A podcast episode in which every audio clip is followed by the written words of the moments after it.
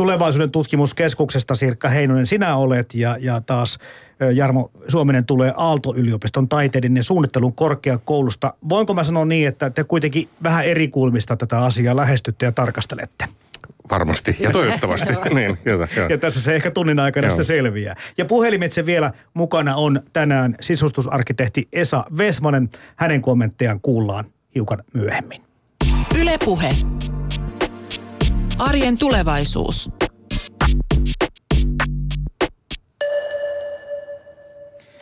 Niin, mulla oli tämmöinen kunnianhimoinen ajatus siitä, että kun viime viikolla ja tälläkin, tänä, tässäkin lähetyksessä tullaan tämmöistä yleistä, tämmöistä kokonaisuutta käsittelemään, että olisiko meillä mitään mahdollisuuksia, hyvät vieraat, tarkastella sitä, miltä se elämä mahtaa tuntua tai näyttää tai kuulostaa sillä seinien sisäpuolella. Toki tässä puhutaan sitä näistä, kun puhutaan sitä palvelualustoista ja muusta, niin kokonaisuudesta enemmänkin, mutta ihan ekat kysymykset teille, teille molemmille, Jarmo Suominen ja Sirkka Heinonen. Mikä muuttuu teidän mielestänne asumisessa kaikkein eniten? Tai missä se muutos tuntuu, kun puhutaan ihmisten arjesta? No kyllä minusta voisi ajatella näin, että asumisen merkitys korostuu niin kuin koko yhteiskunnassa. Tähän asti ihmiset on eläneet oikeastaan sen työn kautta. Tämmöinen luterilainen työn etiikka antanut ihmiselle merkityksen elämään, mutta nyt se asuminen, ihmisen oma olemus pääsee, pääsee parempiin uomiin tulevaisuudessa. Et asumista ei kyllä pidä tarkastella omana sektorinaan pelkästään, vaan mm. osana työtä, vapaa-aikaa, harrastusta, liikkumista. Mutta asumisen merkitys korostuu tämmöisenä inhimillisenä, merkityksellisenä tekijänä. Kyllä. Mä myös ajattelen sitä, että sen merkitys muuttuu, mitä meidän pitää ja kannattaa omistaa ja mitä on saavutettavissa muuten. Että se asumisen sijainti tulee entistä tärkeämmäksi kuitenkin, mutta se on sijainti suhteessa palveluihin tai sijainti suhteessa ympäristöön, eikä siihen välttämättä perinteisen malliin. Mutta se omistamisen ajatus muuttuu mun näkökulmasta aika paljon. Mm, se onkin kiinnostava kysymys, että millä tavalla sitten äh, tämä on järjestetty tulevaisuudessa. Se, että nythän me puhutaan vuokra-asunnoista tai, tai, tai omistusasunnosta lähinnä pääasiassa. Sitten on jonkin verran tämmöisiä uusia mallejakin olemassa, mm. mutta tiedetäänkö tai uskalletaanko arvailla siitä, että mitä se voisi mahdollisesti tulevaisuudessa olla? No arvailla ainakin uskalletaan. Jotain tiedetäänkin, että tämmöisen niin kuin palvelumallit valtaa alaa aika monella, äh, niin kuin monessa ympäristössä, työn tekemisessä, oppimisessa ja muuta. Ja kun niin kuin sanoitkin, asuminen on meidän elämisen keskiössä tulevaksi yhä enemmän, niin asumisesta itse asiassa tulee se käyttöliittymä ulkopuolen palveluihin. Eli asuminen, kun sijoittuu oppimisen ympäristöihin tai työnteon ympäristöihin, niin me ei tarvitsekaan enää omistaa sitä työnteon olosuhdetta tai oppimisen olosuhdetta asunnossa, vaan se perustuu elämänlaatuun ja elämän merkityksiin. Ja kaikki muu tai iso osa muusta on saavutettavissa ää, toisella tavalla kuin sen omistamisen kautta.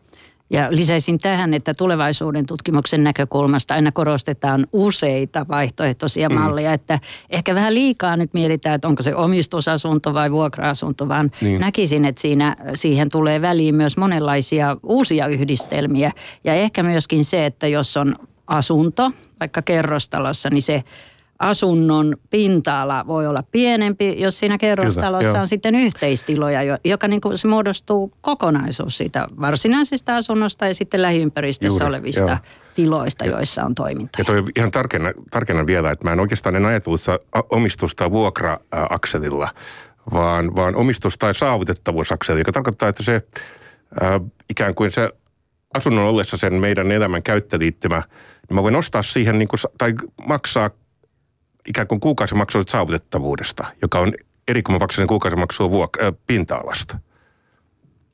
Tota, ö, tarkoittaako se, että asuminen muuttuu tärkeämmäksi tulevaisuudessa sitä, että ihminen myöskin viettää asunnossaan tai kodissaan enemmän aikaa kuin tulevaisuudessa kuin nyt?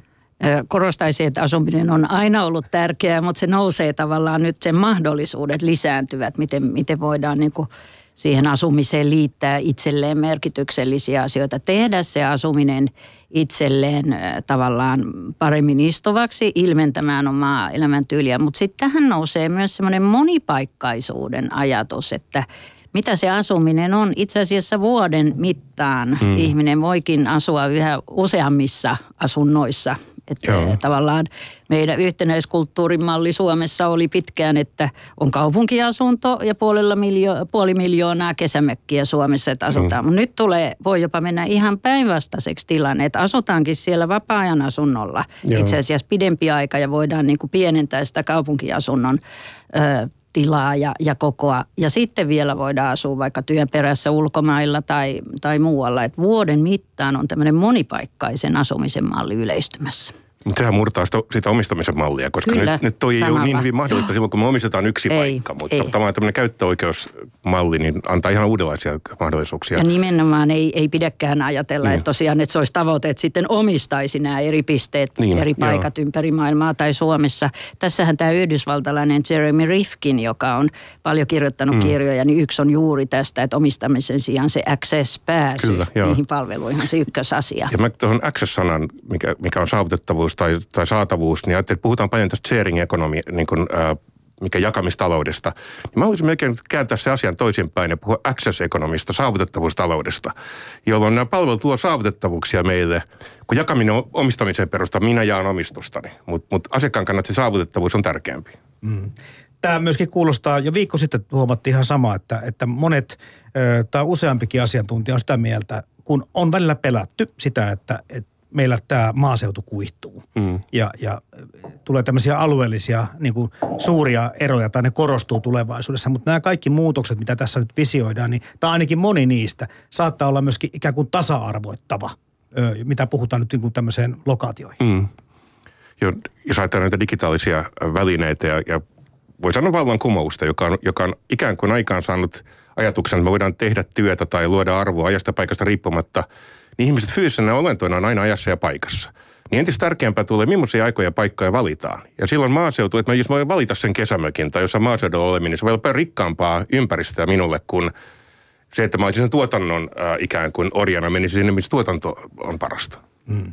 Puhutaan tässä niistä palveluista ja palvelualustoista ja kokonaisuudesta kaupungeissakin lisää, mutta kurkataan vielä vähän tai visioidaan sitä tulevaisuuden kotia. Aivan kohta kuullaan sisustusarkkitehnikin kommenttia siitä, millä silmällä hän miettii sanaa koti tai asuminen. Ja, ja tähän vaan alustuksessa sanon sen, että kyllähän meillä niin kuin asuminen ja asunnothan koko ajan muuttuu. Koko ajan tulee pikkusen jotakin uutta, mutta, mutta musta tuntuu, että se on kovin hidasta. Ja tuntuu, että suomalaiset on kyllä nopeita omaksumaan teknologiaa, sekin on monessa yhteydessä todettua. Mm. Mutta, mutta aika konservatiivisesti me ollaan tästä asumista, niin kuin tässä on todettu, niin ajateltu tähän saakka. Mm. Kyllä. Elikkä, elikkä tämä veturi siitä, että muutos tapahtuu asumisessakin, mm. niin se ei, se ei lähde meistä asukkaista. Eikä se lähde välttämättä asunnostakaan suoraan, vaan se lähtee asumisen ymmärtämisestä. Että asunto on sen tuote, se on sen asumisen väline. Ja tavallaan tämä asumisen tärkeys ja se elämisen Tuntuu hassut sanoa elämisen tärkeää. Mutta mulle se tarkoittaa sitä, että se tuotanto, me ei ole enää sen perinteisen tuotantomaailman äh, niin kuin kahlitsemia, vaan me ollaan elämisen maailman mahdollistamia, joka tarkoittaa myös sitä, että se monipaikkaisuus, kaikki tämä niin kuin uusi maailma. Ja sitten sit jos mä, niin kuin se muuttaa meitä, jos, jos vielä investointilähtökohdasta, niin ei ole enää ainoa vaihtoehto rakentaa alue, asuntoalueita sinne, missä on vapaata tonttimaata, vaan me voidaan tiivistää ja rakentaa sosiaalista tiiveyttä kaupunkiin, rakentamaan tiiviimpiä tai kehittämään tiiviimpiä ratkaisuja, missä on kuitenkin palveluiden saavuttavuus sama tai parempi kuin aikaisemmin. Mm. No tulevaisuuden tutkimuskeskuksessakin, kun mietitään asioita, niin miten kaukana se tulevaisuus on? Mistä, mistä vuosista me voidaan puhua tai vuosikymmenistä? No niin, tulevaisuuden tutkimuksessa tosiaan viisi vuotta ei ole vielä sitä no aitoa tulevaisuuden tutkimusta. Että kyllä vähintään parikymmentä vuotta, mutta ihan tuommoinen kaksituhattaviisikymmentä, sen pohtiminen, mitä, mitä Suomessa on silloin, miten asutaan, niin on siellä ihan keskiössä ja siitä sitten pidemmälle. Toki heti on sanottava, että mitä pidemmän aika tähtäimen valitsee vaikkapa sata vuotta. Nyt kun on Suomi satavuosi, juhlavuosi meneillään, on vahvasti painottanut, että miksei ole Suomi-skenaarioita sata vuotta eteenpäin. Tässä on sitten kovasti varovaisuutta.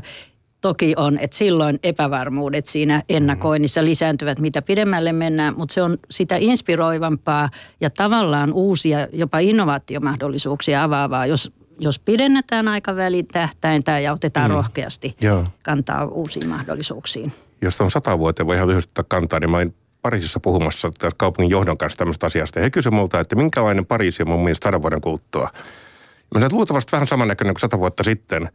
Se innovaatio tapahtuu siinä, mitä me käytetään. Se tapa, mitä me käytetään Pariisia, on kokonaan toisenlainen sadan vuoden päästä. Se ei välttämättä näy siinä rakentamisen niin kuin ilmiasussa. Se voi näkyä siinä, mutta se ei ole se, selvä seuraus. Niin, niin tässä on ennen lähetystä puhuttiin siitä, että näyttävätkö nämä rakennukset sitten enää siltä, miltä oletamme niiden kenties näyttävän ja mitä ne viestivät, mutta, mutta tarkoittaako tämä myöskin sitä, että asumisen tai talo tai rakennuskaan ei välttämättä näytä siltä, että hei, toihan on jonkun koti. Onko tämä yksi skenaario? Mä toivoisin näyttää vielä enemmän sitä, että se on jonkun koti. Ja tässä voisi ottaa kaksi termiä, mitä mä käytän, että on toinen, että otaks mä sen kodin käyttöön. Mä ajattelin käyttöönotto, joku on tehnyt sen minulle ja minä otan sen käyttöön, tai haltuunotto, otaks mä sen kodin haltuun. Ja silloin, kun mä otan sen haltuun, se on entistä enemmän minun näköinen. Ja se on niin kuin yksilöllinen koti. Ja mä toivoisin, että tulevaisuuden asunnot näyttäisi vielä entistä enemmän yksilöiden haltuunottamilta, jolloin, jolloin ikään kuin kaikki muu voi näyttää sit miltä näyttääkin, mutta se koti pitäisi olla meidän, se on niin kuin vaatteiden tai se on meidän identiteetin jatke tavallaan. Se, se voisi näkyä paremmin ympäristössä. Joo, tuohon, tuon allekirjoitan, mm, että jo. Tämä identiteetin ilma, ilmentäminen kyllä. Asumisessa, se on ihan ykkösasia. Mutta myös se, että miten se asunto, koti niin kuin parantaa asukkaan hyvinvointia, mm. elämänlaatua ja identiteettiä. Tässä se on. Kyllä, on se ydinasia. No Sirkka Heinonen, sä oot kirjoittanut sitä arjen näyttämöstä. Avaatko vähän sitä kaikkia käsitettä, mitä se, mitä se voisikaan tarkoittaa? No tavallaan tällä juuri nostaisin, että ihmisellä on tämmöinen kokonaisvaltaisen ihmisen kaipuu. Että tosiaan ei haluttaisi enää, enää jakaa itseään niin kuin sinne työelämän alttarille ja sitten yksi lokero on sitä asumista ja yksi ehkä harrastamista ja muuta asiointia, vaan että se olisi, asuminen on osa sitä kokonaisvaltaisen mm. ihmisen elämän arkea, mutta se on siellä keskiössä.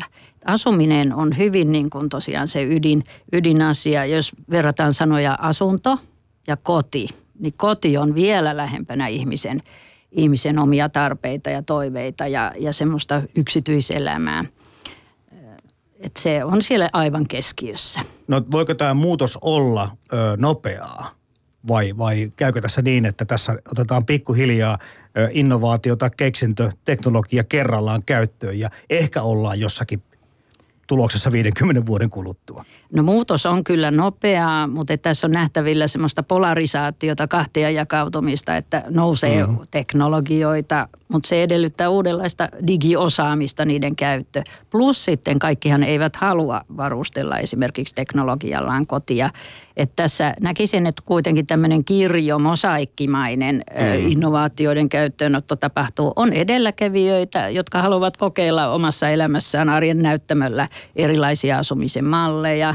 Ja, ja tuota, sitä kautta näyttävät ehkä esimerkkiä muille. Joku toimii, joku ei, mutta et yksilölliset valinnat ovat ne, jotka mm. sitten lopulta määräävät sen mm. asumisen mallin, minkälaiselta se näyttää Suomessa. No jos nyt sitten ajatellaan tilannetta, että meille annettaisiin auto, jos semmoinen vielä on olemassa viidenkymmenen vuoden kuluttua, niin saattaisimme tunnistaa kyllä, että mikä tämä on, mutta tuskin osaisimme käyttää. Jos nyt laitettaisiin tämän päivän asuja viidenkymmenen vuoden päästä ole valmistuvaan kotiin, niin tota, pärjäisikö, ymmärtäisikö? Onko ke- hyppäys niin suuri? No tässä onkin nyt suunnittelijoille valtava haaste ja vetoomus, eli asuntohan on ihmisiä varten, että vaikka meillä kehitettäisiin hyvin älykodin varustelutaso aivan tähtitieteelliseen huippuunsa asti, jos ei sitä osaa käyttää, jos vempaimet mm. ja systeemit eivät ole yhteen sopivia, niin lopputulos Kyllä, ei ole joo. se hyvä. Et näkisin, että nimenomaan sen pitää olla sellainen, että se on helppokäyttöinen. Et jos Jarvo puhuu mm. tästä asuminen ja asuntopalvelualusta mm. ja käyttöliittymää, niin tulee tämmöistä, että ihan puheenohjaus ja jopa ihan katseella pitäisi voida olla ohjattavissa sen asunnon vaikkapa valaistus, äänimaailma ja niin edelleen laitteet. Joo, kyllä voisi sanoa, että jos se on vaikeampi kuin nyt, niin kyllä on pahasti epäonnistuttu. Nyt me eletään ehkä siinä teknologian huipussa, että on laitteita ja vehkeitä vaikka mihin lähtöön. Mm. Tulevaisuudessa se, sen pitäisi ehdottomasti kehittyä siihen suuntaan, että on intuitiivisesti ohjattavissa. Ja vielä tarkemmin sitä, että me voidaan ikään kuin hyödyntää oma osaamisemme ja oma potentiaali sen asunnon kanssa. Että se, on, se auttaa meitä elämään, meitä onnellisemmin elämään ja Ja ehkä mä käytän tämmöistä omitustanaa kuin arvon yhteisluonnin olosuhde. Eli arvon yhteisluonti perheessä tarkoittaa esimerkiksi tyytyväistä onnellista elämää. Et me, mm. me tuetaan toisiamme ja me ollaan myös naapurista kanssa yhteydessä. Ja tähän kaikkeen pitäisi asunnon auttaa, eikä olla teknologia. Teknologia on vaan väline siinä sen jälkeen. Aivan mahdollista. Kyllä, ja et aikanaan tästä on jo useita vuosia aikaa, mutta Suomessa oli tämmöinen hanke, että tehdäänkö Suomesta hyvän asumisen mallimaa. Se jotenkin hiipui, mutta sanoisin, että sinänsä hyvä visio, mutta siihen on vielä matkaa. Mutta tämähän pitäisi olla se nimenomaan tietoinen tavoite, kyllä, joka joo. asetetaan. Onko se nimenomaan nämä palvelut, ö, toiminnat, jotka sitten muuttuu? Jos, jos talon vielä taloksi tunnistaa ja asunnon kodiksikin tunnistaa, niin se muutos, mä, sitä konkreettista muutosta haen vielä. Niin. niin mikä se on se suurin asia silloin siellä? Onko se, että toimintoja löytyy sitten niin kuin muille jakaa, jos vertaan tähän päivään? Omasta näkökulmasta niin mä kyllä näkisin, että se on se palvelu, palveluiden logiikka ja se palvelumahdollisuudet, jotka ei toimi, jos mä rakennan sen asunnon pusikkoon, tietenkin kauas metsään, vaan mun pitää tuoda se asuminen lähelle palveluita. Ja silloin se palvelun tarjoaja on iso, iso kirjo. Tämä liittyy myös tämmöinen iso ehkä ajatus siitä, että nykyisen kaupungin kehittämistä ohjaa osaltaan myös kiinteistöliiketoiminnan logiikka, missä tarvitaan isoja tonttimaita ja isoja ä, alueita uudisrakentamiseen. Ja palveluliiketoiminnan logiikka on toisenlainen. Että voi kysyä, että kuinka moni meistä menee hotelliin, johon me ollaan pettyneitä. Eli asiakaskokemus on siellä hyvin toisessa roolissa. Ja, ja tietysti mielessä tämän, sen, sen, sen takia me toisen tämän palveluajattelun sinne keskiöön, että siinä se arvon yhteisösuunti ja asiakkaan ymmärtäminen on se menestyksen tae. Tuotekeskeisessä bisneksessä niin mä teen hienon talon, joka voi olla hieno itsessään, mutta se, jos ei, jos ei se tuota, auta minua elämään tai toteuta mun toiveita, niin mulla ei siitä merkitystä sillä tavalla.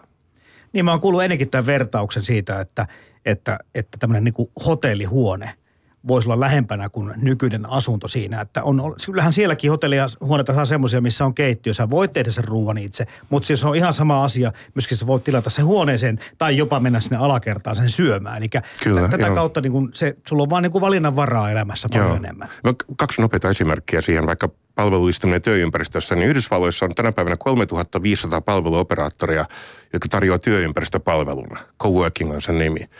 Ja kun sä kysyt muutoksen nopeudesta, niin se on tapahtunut kymmenes vuodessa kokonaan sen teollistuminen. Toinen konkreettisempi esimerkki on täällä Suomessa, mä olen tekemässä koulua, lukiota, niin kuin palvelukeskeistä ratkaisua, mikä tuotiin Haukilahden lukio Aallon kampukselle. Vuodessa se t- syntyi nollasta se ratkaisu, ja nyt meillä on puolen vuoden tulokset niistä, ää, tota, ja se näyttää niin kuin toimivan varsin hyvin. Ää, ja puolentoista vuodessa mitään koulua ei saada millään nykyisillä menetelmillä oikein aikaan. Ja, ja kun se toimii hyvin, me saatiin siitä, täytyy mainita, innovaatiopalkinto Prahassa, kansainvälinen palkinto perjantaina.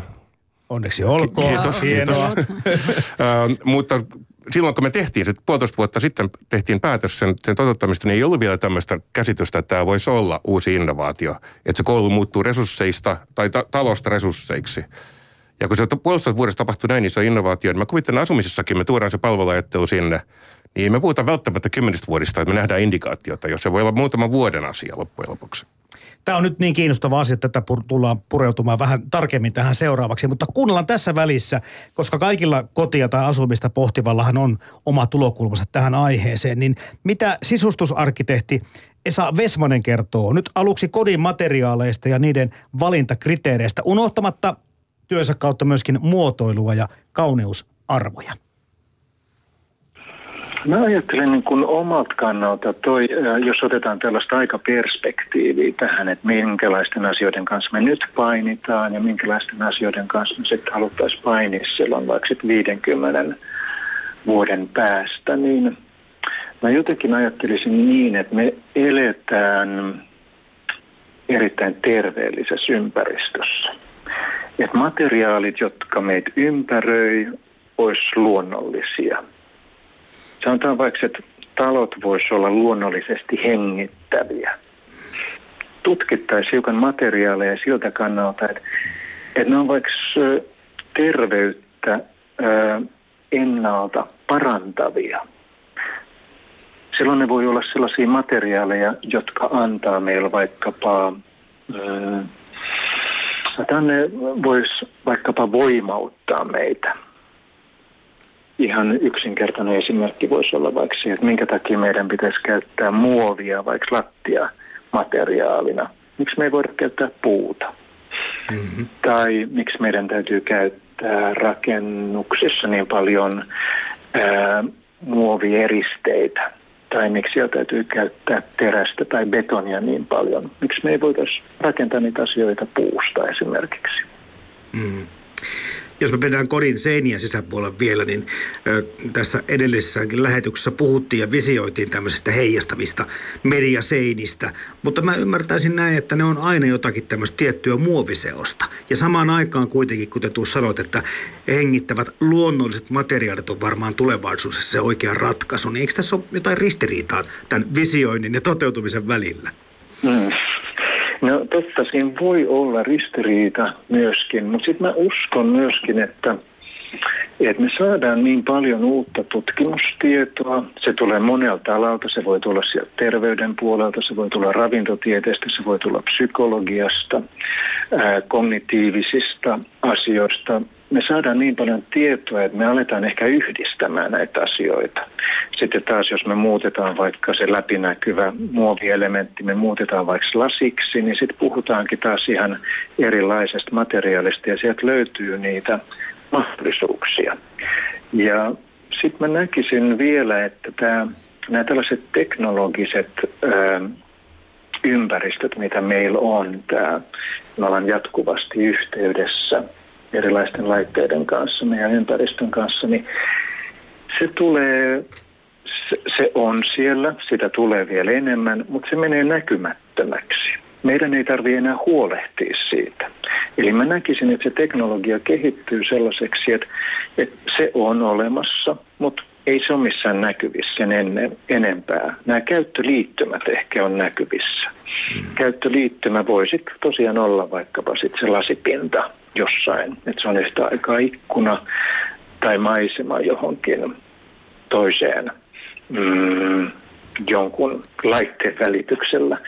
Tai äh, sitten me saadaan uudenlaisilla materiaaliyhdistelmillä, saadaan ehkä jotain, vaikkapa sanotaan jotain tilanjakoa siellä huoneen sisällä.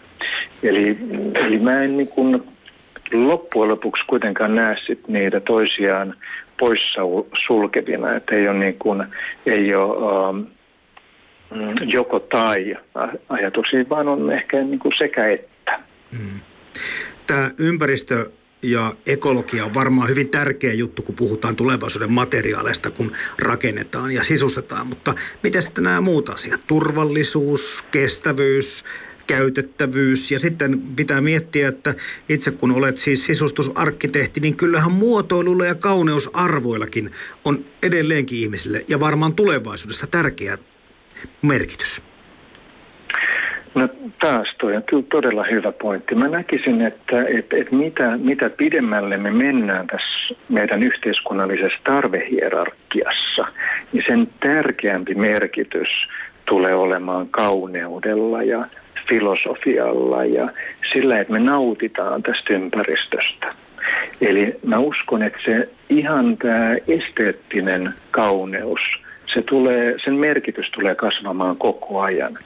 Samanaikaisesti, kun mun näkemyksen mukaan me tarvitaan yhä vähemmän ja vähemmän, me voidaan poistaa paljon niitä turhia esineitä, turhia asioita, mitä tässä meidän ympärillä on. Meidän maailma tulee ehkä hiukan, voisi tulla jopa yksinkertaisemmaksi, tai ainakin mä toivoisin niin, niin samanaikaisesti sitten se, mitä jää jäljelle, niin sen kauneudella, sen toimivuudella, sen kestävyydellä, sillä tulee olemaan yhä enemmän ja paljon suurempi merkitys. Ja mä näkisin myöskin, että esineet, jotka on tällaisia, niistä muodostuu se meidän tulevaisuuden antiikki. Mm-hmm. Et mä mietin, että mitkä on vaikkapa nyt tällä hetkellä niitä, sitä esinemaailmaa, mitä me ostetaan. Ja mä mietin usein sitä sen kautta, että onko tämä sellainen esine, minkä mä voisin antaa perinnöksi mun lastenlapsille. Ja jos se on, niin mä voin ostaa sen. Mutta jos mulla on yhtään epäilystä siitä, että se ei kestä viisikymmentä vuotta tai se ei kestä vielä enemmän, sata vuotta, niin mä en osta sitä. Eli me voidaan tehdä tällaisia valintoja ja silloin tällaiset esineet, jotka on kestäviä, niin ne muuttuukin paljon arvokkaammiksi meidän omissa silmissä. Ja se tarkoittaa tietysti sitä, että siihen muotoiluun Eli se, että se on käytettävä, se on toimiva, se on esteettinen, materiaalit on ekologisia, ne on ehkä kierrätettäviä, jos halutaan, niin siihen kiinnitetään yhä enemmän ja enemmän huomiota. Yle Puhe.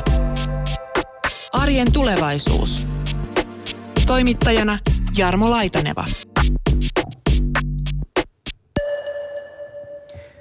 Näin kertoi Esa Vesmanen, sisustusarkkitehti, ja hänen ajatuksiaan kuullaan vielä lisää myöhemmin tässä lähetyksessä. Täällä siis keskustellaan tulevaisuuden asumisesta arjen tulevaisuusohjelmassa. Vieraana meillä professorit Sirkka Heinonen ja Jarmo Suominen. Jatketaan keskustelua. Tässä on virinnyt jo monenlaisia ajatuksia lisää siitä, kun äsken äänessä oltiin. Kuka, kumpi, kuka haluaa tai kumpi haluaa aloittaa? No jos mä oikeastaan tähän, mitä kuulimme äsken sisustusarkkitehdin mainitsevan näinä arvoina, että kestävyys ja esteettisyys, ne on todella tärkeitä. Että mä itse, että kyllähän pitäisi jokaisella ihmisellä olla perusoikeus elää tämmöistä kestävää ja kaunista arkea omassa asunnossaan ja sisään mm. lukien myös tietysti ekologisuus. Ja, mutta myös tämmöiset asiat kuin terveys ja turvallisuus. Että se on oikeastaan semmoinen toiveiden tynnyri, että meillä pitäisi mm, olla jo nämä kaikki asiat. Että asumisen pitäisi olla asukkaalle terveellistä, turvallista, hyvinvointia lisäävää. Mutta tämmöinen maininta sitten siitä, että nämä käyttöliittymät voisi olla esillä, niin olisi myös mahdollista. Se on vaan haaste suunnittelijalle ja rakentajalle, että miten sen saisi niin kuin sinne rakenteisiin upotettua, että se olisi vielä. Että toinen malli on tämä tämmöinen teknokoti, että siellä on mahdollisimman paljon teknologiaa, joka palvelee asukasta. Mutta toinen malli on, että se on siellä olemassa, mutta kaikki käyttöliittymätkin jopa ovat integroitu huonekaluihin ja Ja niin. tuota, näkymättömiin, että se on yhä enemmän sitten palvelisi sitä asumisen ja kodin funktiota, levätä, olla rauhassa, nauttia perheen ja ystävien seurasta. Mm. Toi on hyvin toimii, varsinkin uudisrakentamisessa, jos, jos me voidaan integroida teknologiaa rakenteisiin ja muualle. Meillä on tuolla Boston Sematissa tämmöinen projekti, jossa tuodaan älykkyyttä, kannetaan niin kuin kaappikaupalla kotiin, joka tarkoittaa sitä, että kodit on, vanhat kodit on tyhmiä, niissä ei ole älykkyyttä, ja uudetkin kodit voi rakentua palvelualustoina. Että se koti itsessään on vähän väärä sanoa tietenkin tyhmä, mutta, ähm, mutta tavallaan hyvin yksinkertainen, ja se älykkyys tulee tavaroina sen sisälle. Se tarkoittaa, että silloin se ei vanhene se kodin infra tai se, se ympäristö, ja me voidaan vaihtaa niitä tavaroita. Se, että miten se integroituu siihen, meillä on yksi prototyyppi, mikä on tämmöinen tulevaisuuden kaapisto, niin asut, kun se kuulostaakin, niin tavallaan siihen on integroitu asioita, mitkä liittyy kodin monipuoliseen käyttämiseen, jopa tilojen muunneltavuuteen ja erilaisen tarpeen mukaan niin kuin soveltuvuuteen. Ja ajatuksena, että tämä kaapisto voidaan ikään kuin kantaa sitten vaikka New Yorkista Bostonissa, niin olemassa olevan vanhaan rakennuskantaan. Mm. Ja silloin se olemassa olevan vanha rakennuskanta on itse asiassa paljon isompi resurssi kuin se uudistuotanto. Ja siihen liittyy ehkä mun aikaisempikin kommentti siitä, että tämä niin palveluilla ja, ja tämmöisillä erillisillä asioilla on helpompi päivittää sitä nykykantaa kuin rakentamalla uutta. Ja, ja tämä ajatus siitä, että me voidaan käyttää nykyisiä resursseja entistä hyödyllisemmin, niin on ehkä hyvin kestävä ajatus. Että se ei välttämättä, että mä rakennan kestävää uutta pelkästään, vaan mä käytän kestävästi jo sitä, mitä meillä on. Tämä on tärkeä puheenvuoro senkin takia, Jarmo Suominen, että, että tässä helposti kääntyy se kärki koko ajan siihen uudistuotantoon. Kyllä, joo. Ja me unohdetaan samaan aikaan aktiivisesti näköjään se, että, että aika pitkälle tälläkin rakennuskohdalla, mikä meillä nyt on ja nyt parhaillaan rakennetaan ja vielä on suunnittelupöydälläkin, niin, niin tämäkin pitäisi pystyä nykyaikaistamaan ja tekemään tulevaisuudelle sopivaksi. Kiitos tuosta huomiosta, koska se on, se on aika paljon se munkin niin kuin tutkimuksen kehitystyön niin kuin tavoite on ymmärtää sitä nykyympäristön käytettävyyden parantamista tai haluttavuuden parantamista ja niiden resursseja, mitä meillä nyt on, ja niiden käyttöä. Niin kuin mainitsin jo kouluoppimisessa, mutta terveydenhoidossa, hoivassa, julkisissa palveluissa, työympäristön kehittämisessä. Ja silloin tämä, mä oon käyttänyt tämä kaupunkipalveluna tämmöistä termiä, ja me ikään kuin näiden julkista, näiden toimintojen äh, kehittäminen niin, että ne toimii julkisten palveluiden palvelualustana, palveluympäristönä, niin ikään kuin mahdollistaa ihan toisenlaisen kaupungin kehityksen, joka lähtee niistä vanhoista resursseista. Ja plus tämä kokonaisuuden tarkastelu, että Kyllä. se on todella tärkeää, että ei vaan uutta uutena, Kyllä, tätä, vaan osana sitten sitä kokonaisuutta, Kyllä. kaupunkikokonaisuutta. Ja tästä itse asiassa tämän vanhan korjaamisesta, parantamisesta, niin se, sehän on aivan positiivinen tämmöinen työllistämisnäkökulma. Sitä joku paljon, ekosaneeraa niin, ja siitähän joo. tulee tulevaisuuden ammatti. Kyllä. Niin siis nyt tuli mieleen näistä ammateistakin se, että että kun kysytään tänä päivän nuorilta unelma-ammatteja, niin kymmenen vuotta sitten niitä ei ollut edes olemassakaan. Että niin nopeata tämä muutos saattaa joo. olla, kun puhutaan joo. työelämästä, joka taas liittyy suoraan tähän meidän asumisteemaan. Kyllä, joo. Mm.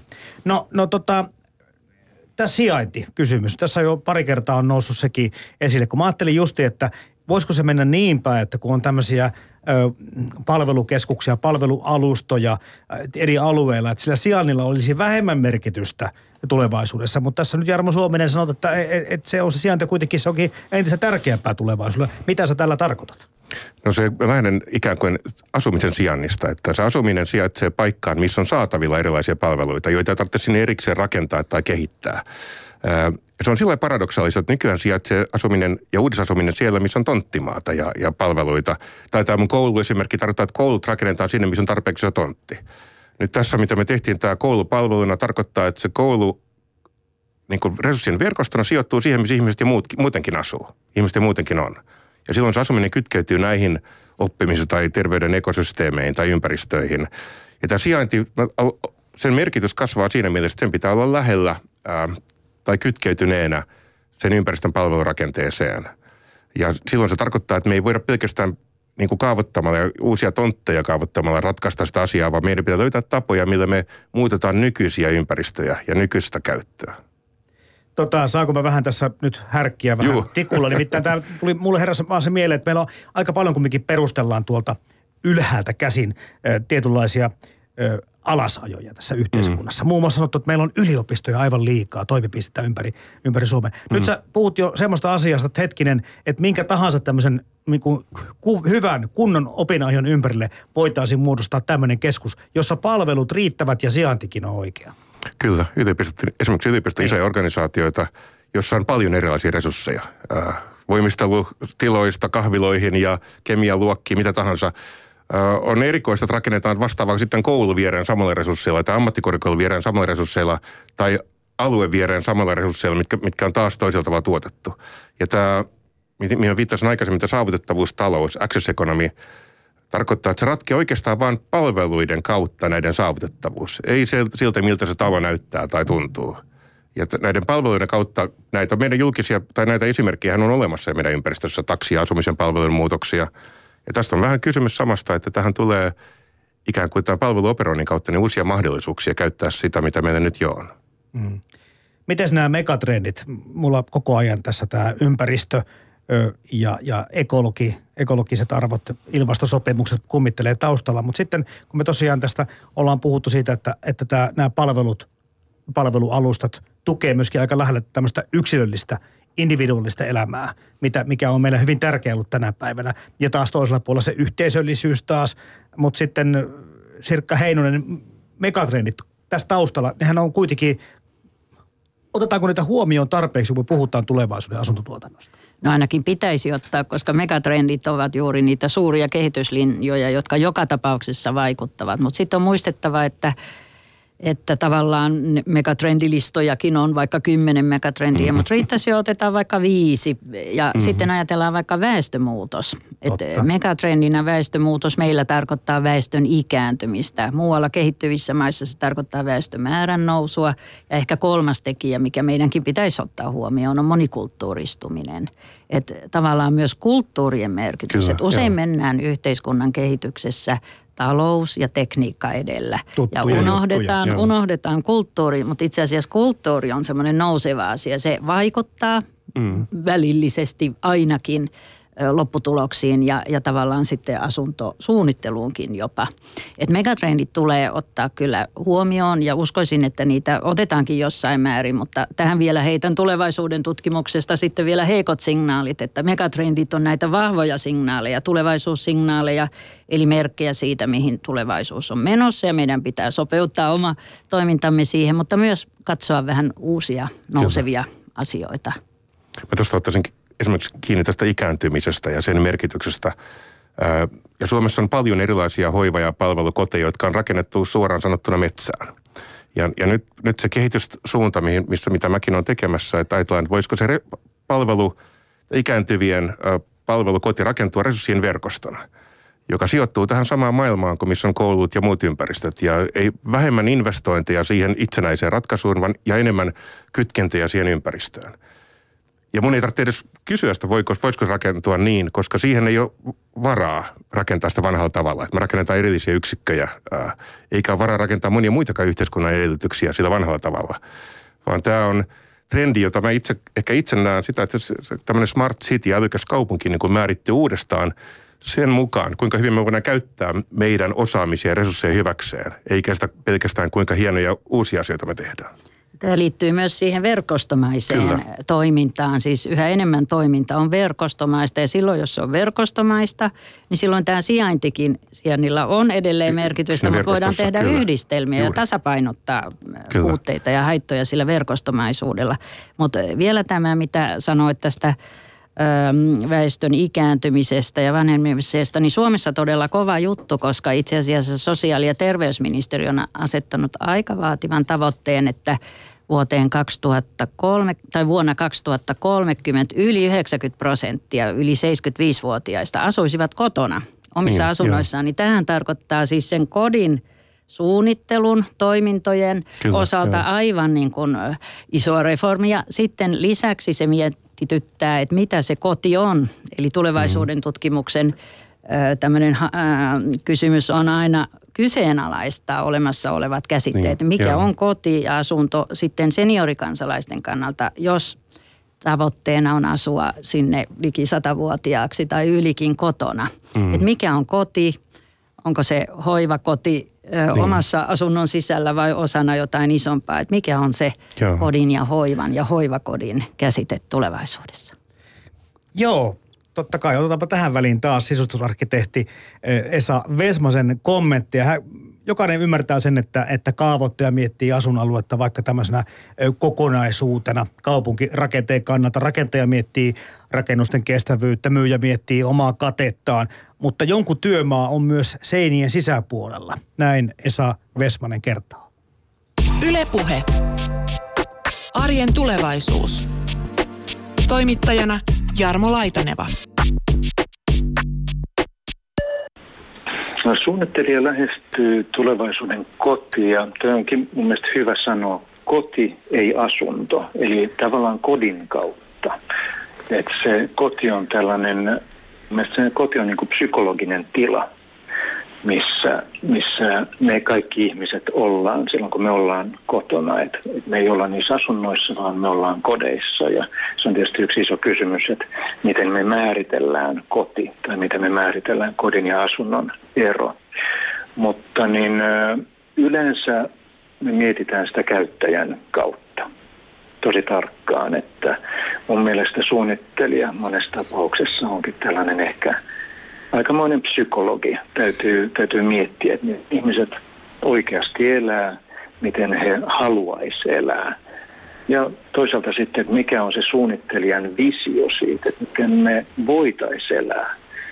Sitä olisi mielenkiintoista pohtia. Niin, aika usein kuulee sanottavan niin, että... että asunto ja talo tehdään rakentamalla ja koti tehdään asumalla. Ja voisin ajatella, että jos siihen pystyy niin kuin hyvällä tämmöisellä empatiakyvyllä ja, ja ihmisten rutiinien ja arjen tuntemisella suunnittelija menemään siihen ö, väliin sillä tavalla, tekee siitä asunnosta vielä vähän enemmän kodinomaisemman ennen kuin se ne olisi muutettukaan, niin se voi olla niin kuin asujalle aika hyväkin asia.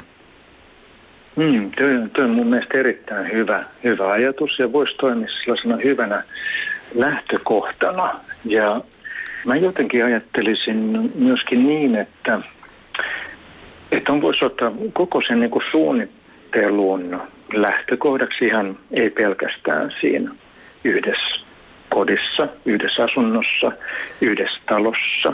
Se voisi olla myöskin kokonaisessa kerrostalossa tai kokonaisessa korttelissa tai kaupungin osassa tai miksei koko kaupungissa. Eli mä lähtisin kelaamaan sitä asiaa sieltä sisältä päin. Eli jos ajattelisi näitä tulevaisuuden visioita, niin miksi me ei mietittäisi sitä, että, että missä me itse halutaan asua tulevaisuudessa? Mikä on se meidän oma visio sieltä kodista päin katsottuna. Ei niin, että rakennusteknisesti se tai tämä on mahdollista, vaan se, että mitä me halutaan. Hmm. Tämä tulevaisuuden koti ja asuminen on kyllä meitä kaikkia koskettava, no ainakin tulevaisuudessa hengissä olevia koskettava seikka. Minkä verran sitä Suomessa yleensäkään pohditaan? Jotenkin tuntuu, että, että tutkimus on vähän hajallaan ja, ja tulee mieleen, että, että tämmöinen poikkitieteellisempi lähestymiskulma tähän asiaan tekisi varmaan aika hyvää. No siis toki on tosi totta. Ilman muuta just näin pitäisi tehdä. Et, et, tuntuu siltä, että et vaikkapa mietitään jotain tulevaisuuden ratkaisuja esimerkiksi teknologiselta näkökulmalta, että minkälainen on tämä meidän ympäristö kaikkinen teknologisine, tällaisine uusine laitteineen, jotka niin sanotusti helpottaa meidän arkea. Tuntuu, että fokusoidaan sellaiseen. Tai sitten toisaalta ajatellaan, että onko nyt nämä tai noi rakennusmateriaalit hyviä. Ja sitten toisaalta suunnittelijat sitten välillä voi tehdä hiukan ehkä sellaisia utopistisiakin ajatuksia tulevaisuudesta. Ja sitten tuntuu, että nämä on aika kaukana toisistaan, ne ei välttämättä kohtaa. Mm. Ja silloin ehkä tarvittaisiin just tällainen poikkitieteellinen, monia aloja horisontaalisesti yhdistävä tutkimusala, niin kuin koti. Sä oot yksi näistä Designmuseon ja muotoilualan asiantuntijajärjestö Ornamon yhteistyönä järjestämän muotoilunäyttelyn kuraattoreista. Tämä näyttelyhän avataan tänä keväänä ja se nimenomaan pureutuu muotoilun nykytilaan ja ehkä meitä kiinnostaa erityisesti siis tulevaisuuteen myös. Mutta mihin saakka tässä ö, näyttelyssä kurotetaan?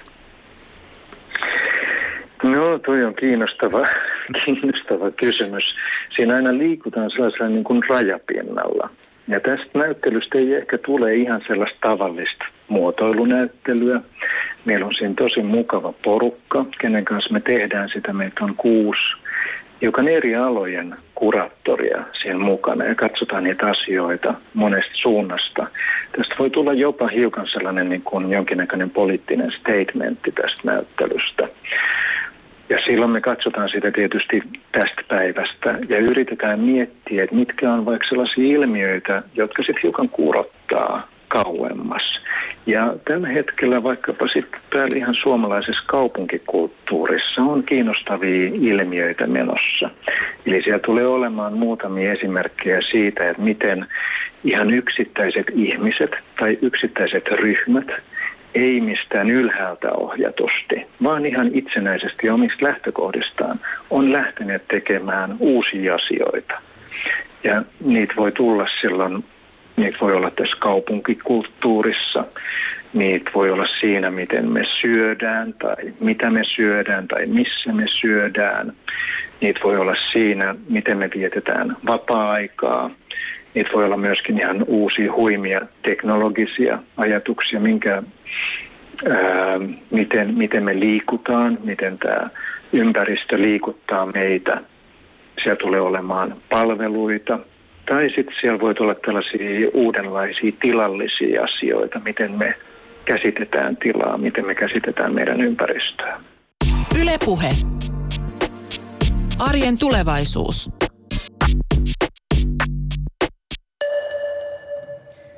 Näin kertoi tästä kokonaisvaltaista lähestymisestään sisustusarkkitehti Esa Vesmanen. Me jatketaan täällä Sirkka Heinosen ja Jarmo Suomisen kanssa vielä kymmenisen minuuttia arjen tulevaisuusohjelmassa tulevaisuuden kodin ja asuinalueen pähkäilemistä. Mutta tuossa heräsi tuo kysymys jo tuosta energiasta. Se on vähän jäänyt meillä pikkusen vähälle. Joo, tavallaan niin kuin ilmastonmuutos mielletään tämmöisenä megatrendinä, että siihen pitää puuttua. Niin sehän mm. tarkoittaa kasvihuonekaasujen päästöjen vähentämistä, mutta myöskin vahvasti nyt uutta energiamurrosta. Ihan siis vallankumousta, että meidän kerta kaikkiaan fossiilinen energiajärjestelmä on fossiilinen. Eli ennen pitkää on siirryttävä pois siitä. Ja nyt on tehty itse asiassa meidän Tekesin neokarbon-energiahankkeessa laskelmia, että jos Suomi siirtyisi kokonaan uusiutuvan energian varassa äh, toimivaan järjestelmään. Mutta mitä se tarkoittaa rakennettuun ympäristön asumiseen? Mm. Niin tähän liittyy erittäin mielenkiintoinen piirre. Asukkaat Oli puhe siitä, että haluavat ilmentää omaa identiteettiään asumisessa, mutta haluavat myöskin arvovalintojaan ilmentää mm. ja myöskin tuottaa omaa energiaansa. Aurinkopaneelit katolla ja yhdistettynä muihin uusiutuvan energian ö, tapoihin, niin voi tulla osaksi hyvinkin lähelle sitä asukasta. Energia tai sähkö ei ole jotain, joka tulee vaan sieltä pistorasiasta, vaan se otetaan siihen asumisen arjen näyttämöön mukaan siten, että voi tosiaan asukas itse tuottaa oman energiansa. Joo. Tuntuu vaan siltä, että aika, aika tuota, moninaiset ovat nuo mahdollisuudet tulevaisuudessa. Ottaisin tähän vielä tämmöisen fakta, tai ymmärryksen, että toimistotilojen, työtilojen käyttövasta on tällä hetkellä kolmasosa siitä, mitä ne on olemassa niin kuin työaikana maksimissaan. Yleensä on vielä pienempi. Parkkihallit. No melkein mikä uh-huh. tahansa. Niin, niin, tota, niin voi ajatella, että se yksi energian näkökulma on se, että jos me voidaan sitä käyttöastetta kasvattaa, niin samalla energialla saadaan enemmän tavallaan käytettävyyttä. Ja se näyttäisi viittaavan niin tiiveyden kasvamiseen, mutta mä en ehkä halua ajatella, että se olisi pelkästään fyysistä tiiveyttä. Se voi olla sitäkin, mutta se on enemmän toiminnallista ja sosiaalista tiiveyttä, joka sosiaalinen tiiveys on ihmisten vuorovaikutusta ja toiminnallinen se käyttöasteen kasvattamista. Ja tämä energian näkökulma tu- näkyy siinä, että silloin meidän kysyntää energiaa kohtaan on pienempi. Ja sitten meillä on erilaisia tuotantomalleja. Ja nämä kummatkin yhdessä, musta tavallaan se toiminnallinen muutos ja sitten se tuotannon muutos voisi edustaa sitä uutta energianäkökulmaa tulevaisuudessa. Niin sitä, että, että tota, tuleeko sitä energiaa kulumaan tulevaisuudessa enemmän vai vähemmän. Kyllä, koko ajan niin. Pyritään siihen, että, että kaikki tulevat laitteet ainakin vähemmän veisivät. Niin. Puhutaan vaikka valaistuksesta, ledeistä ja muista, niin se on aika pientä se sähkönkulutus suhteessa siihen, mitä se on aikaisemmin Kyllä. ollut. Ja se tulevan laitteen kohdalla, niin, niin kuinka monta pesukonetta kerrostalossa on?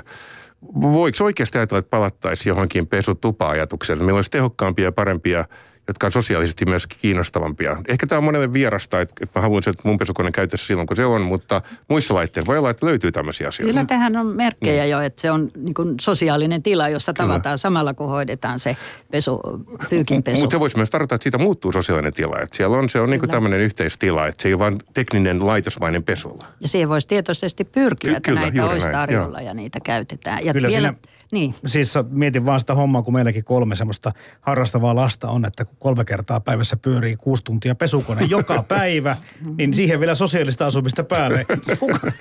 No, näin kyllä pieniä haasteita tässä vaiheessa. Hyvä huomio, mutta asumi, hyvin erilaista asumista. Jollekin sopii saunat. Joku ja jollekin ei. No sauna on yksi, joo, niin. joo. Mutta sehän voi olla mikä tahansa ja se on myös niin, että jollekin se sopii, jollekin ei. Että ei ole tämmöistä joko tai vaihtoehtoa.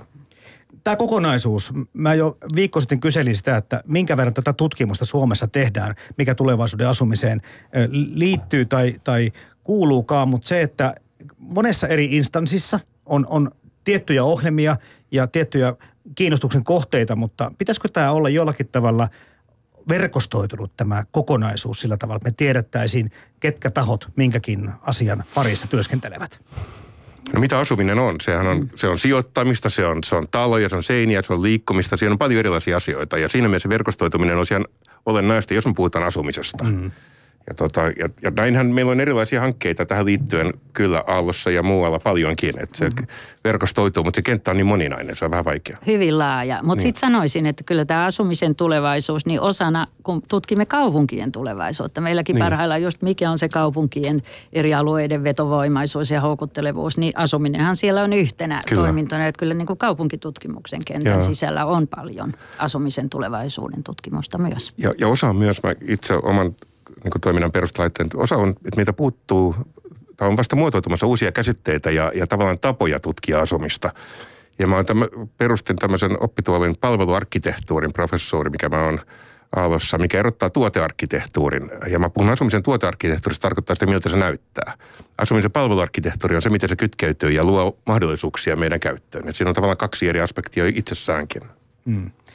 Nyt jos mietitään taas sinne kymmenien vuosien päähän, öö, kenen pitäisi tässä olla tässä toiminnassa nyt niin kuin nopeiten liikkeellä? Kenen tahojen pitäisi?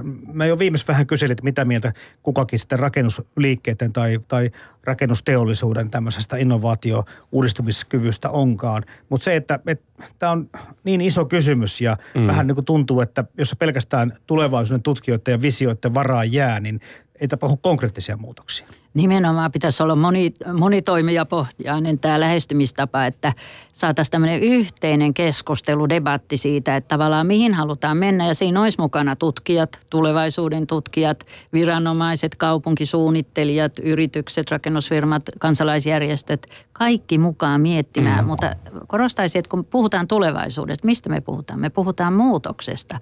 Tällöin pitäisi asettaa se tahtotila, että minkä me haluamme muuttuvan ja tavallaan tiedostaa myöskin, että on asioita, joiden emme halua Meillä muuttua. Tehdään vaan, kun on pakko, jos on pakko. Niin. niin Enemmästä päästä. Tavallaan enemmän tämän tahtotilan Joo. asettamista siihen ja sitten yhteisneuvotteluilla pyrkiä mm. miettimään, millä ratkaisuilla siihen päästään. Ja kun talot rakennetaan pitkäksi ajaksi, niin että me ei haluta, haluta välttämättä talot muuttua niin dramaattisesti, mutta, mutta niiden pitäisi luoda olosuhteita meidän käytöllä. Se meidän käyttö muuttuu ja talojen pitäisi mahdollistaa se.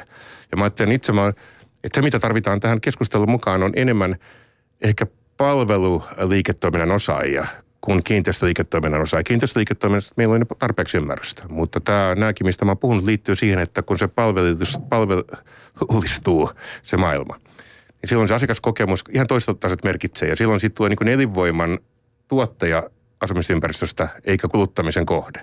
Mutta se vaatii, että meillä tulee uusia osapuolia myös siihen hiukan, ainakin sitä asiaa kehittämään.